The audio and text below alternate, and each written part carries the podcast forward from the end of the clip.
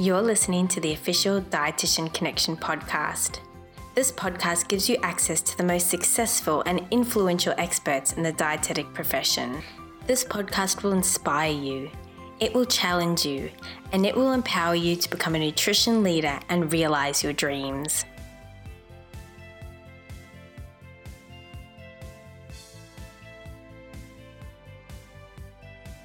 My name's Maree Ferguson and I'm the Director of Dietitian Connection. It's a pleasure to host Bernadette Erickson on our Dietitian Connection podcast today. I've been in awe of Bernadette and what she's created from Little Old Brisbane in Australia into a multi million dollar food manufacturing business.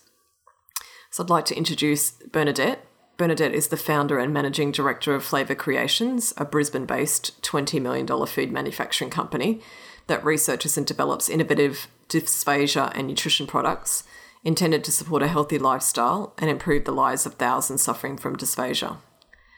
What started out as an idea on Bernadette's kitchen bench in the late 1990s has become an international success story after she discovered a gap in the market for providing food and drink solutions that not only taste great but offer maximum nutrition density and enhance quality of life.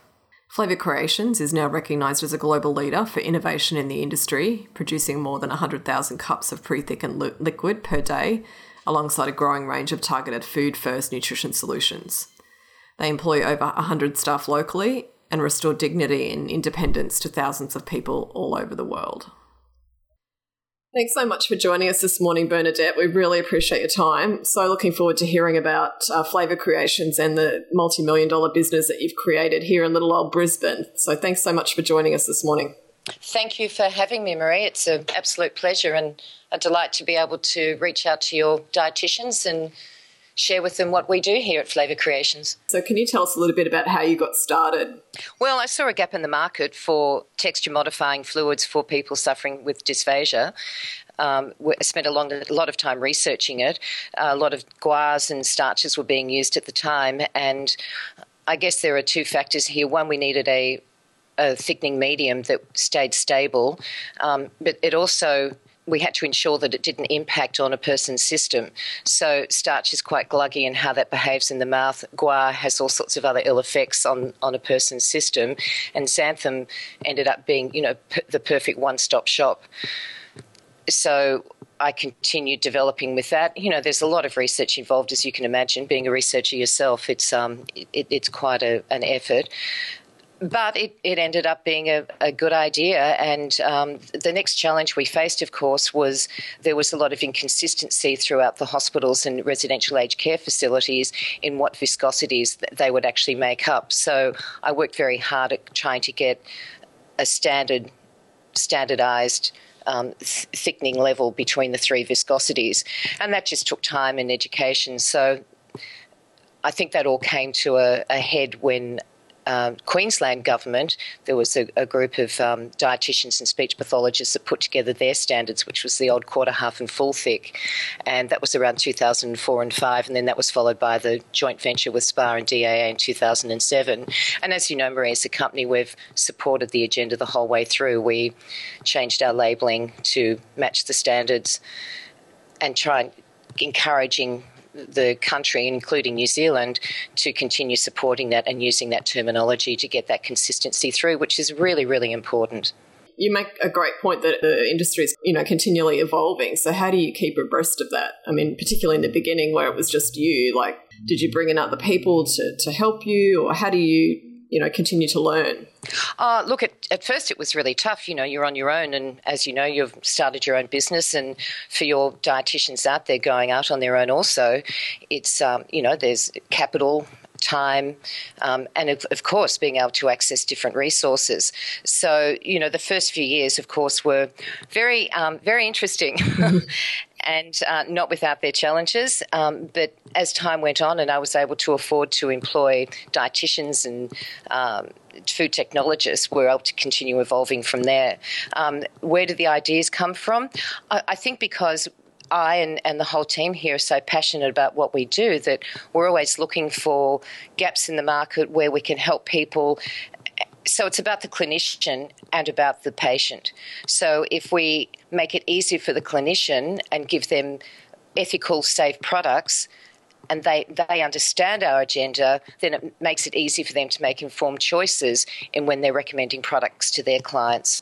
And it's about their outcomes. You know, if we stay pretty focused or very focused on patient outcomes, and eh, with that at the, the cornerstone of everything that we do, it, it, makes it pretty easy to develop good products. Mm. But you've got to put innovation before profit. And uh, that's what we do. We have 15 food scientists and technologists, dietitians, speech pathologists, and um, you know, it, it, it is expensive, but it's certainly worthwhile because of the outcomes of our products. And seeing people thrive is fantastic. It gives us joy here. I'm really excited about some of your products coming up that you've shared with me before they've hit the market. I think some of them are going to be game changers. So, how do you continually encourage that creative thinking and innovation within the organisation? Well, firstly, Maree, everyone's going to be tapping on your door now asking what the next product launch is. so you've just spilt the beans there. Um, well, as you know, you've seen the new cup. We launched that at uh, SPA earlier last week and DAA the latter half of last week. Uh, that's a $6 million investment on our behalf, and it, you know we see it as an absolute game changer uh, to be able to empower people to pick up a cup or use the cup holder uh, to reduce that neck extension is um, really, really fantastic from where we're all sitting, and the feedback from the clinicians um, from both disciplines has been marvellous, including the occupational therapists that we've been consulting with over the development. So. Uh, that, that's our big thing at the moment, and also we're changing to when that cup um, enters the market, all of our formulas will go to natural colours and natural flavours.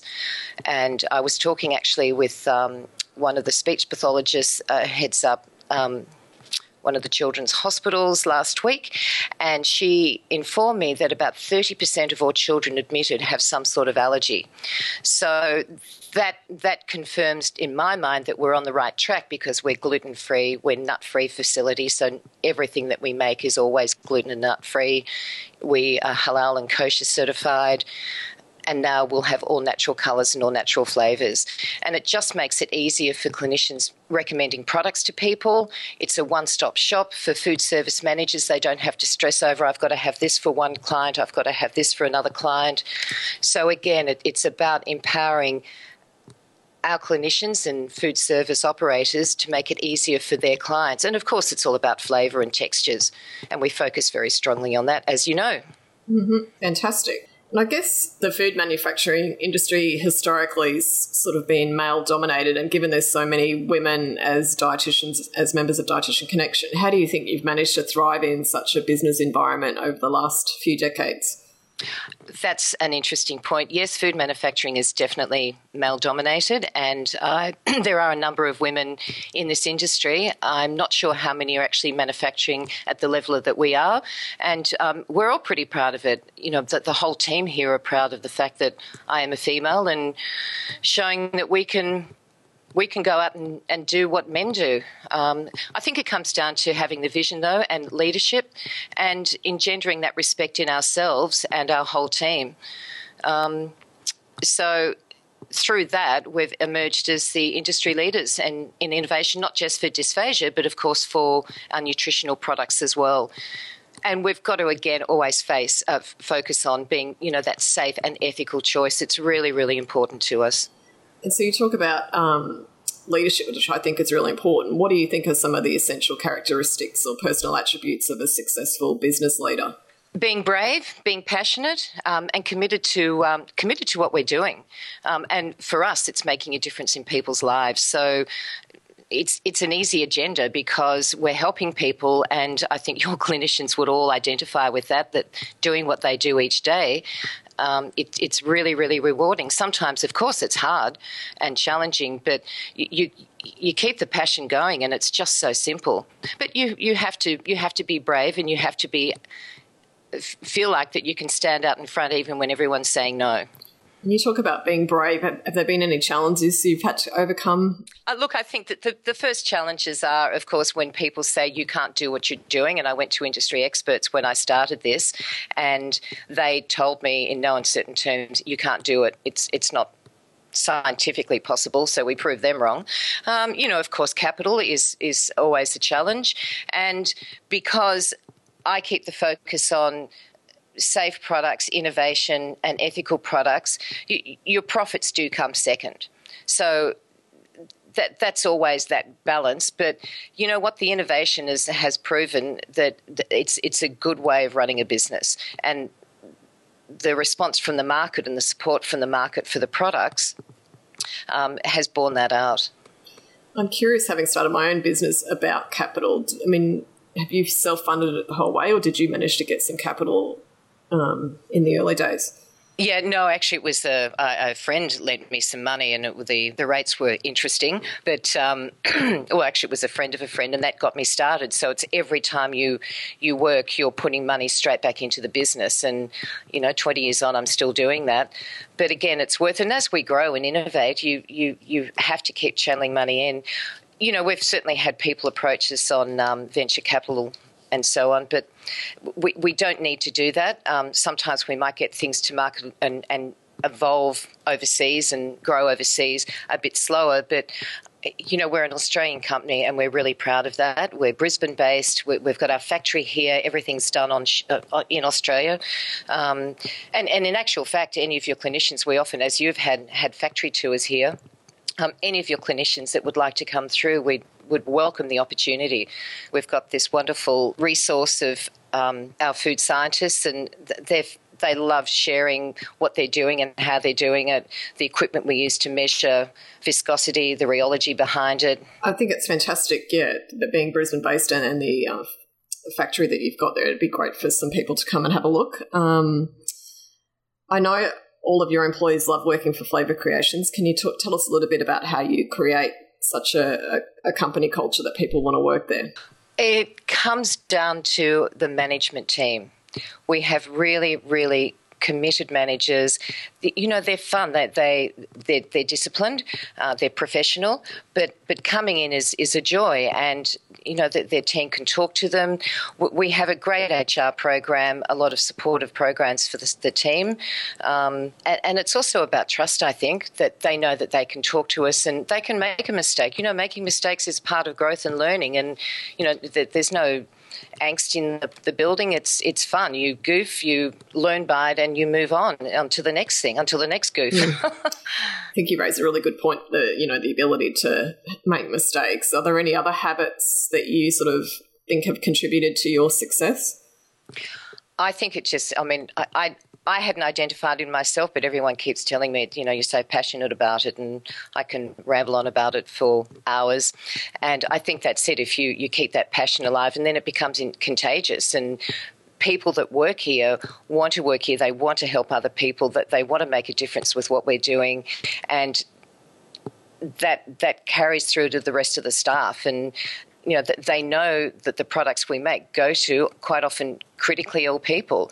And I think they take a lot of pride in knowing that every cup they make or every meal, or like Advital, our, our new powder, nutrition supplement, they know that that's doing someone some good. And, you know, sometimes when you, your day's dragging a bit, it, it, it lifts you up.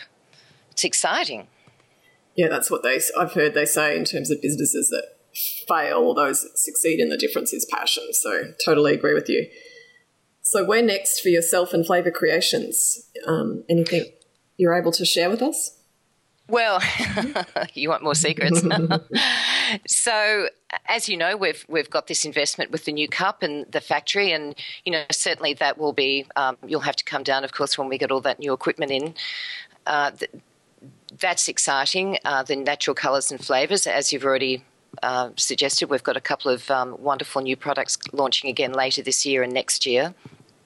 And of course, um, exports. So we're set to conquer Europe next, and um, probably in a couple of years from that into the USA.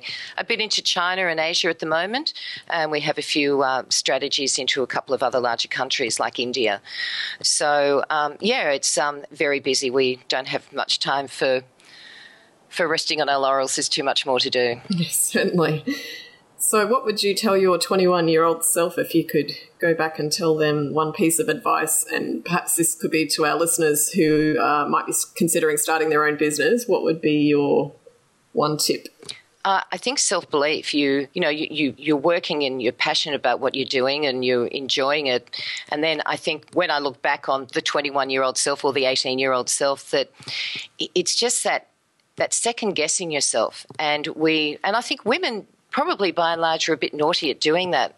I think we need to just say, you know what, we're really good and get out there and do it and, and just be confident and know it's okay to make a mistake. I, I think I'm pretty tough on myself when I make an error and, you know, you beat yourself up and you know what, it doesn't get you anywhere, just waste your time. So don't do that. Get rid of those behaviours and um, be confident. Be confident in who you are and get out there and do it. And it's okay to stumble.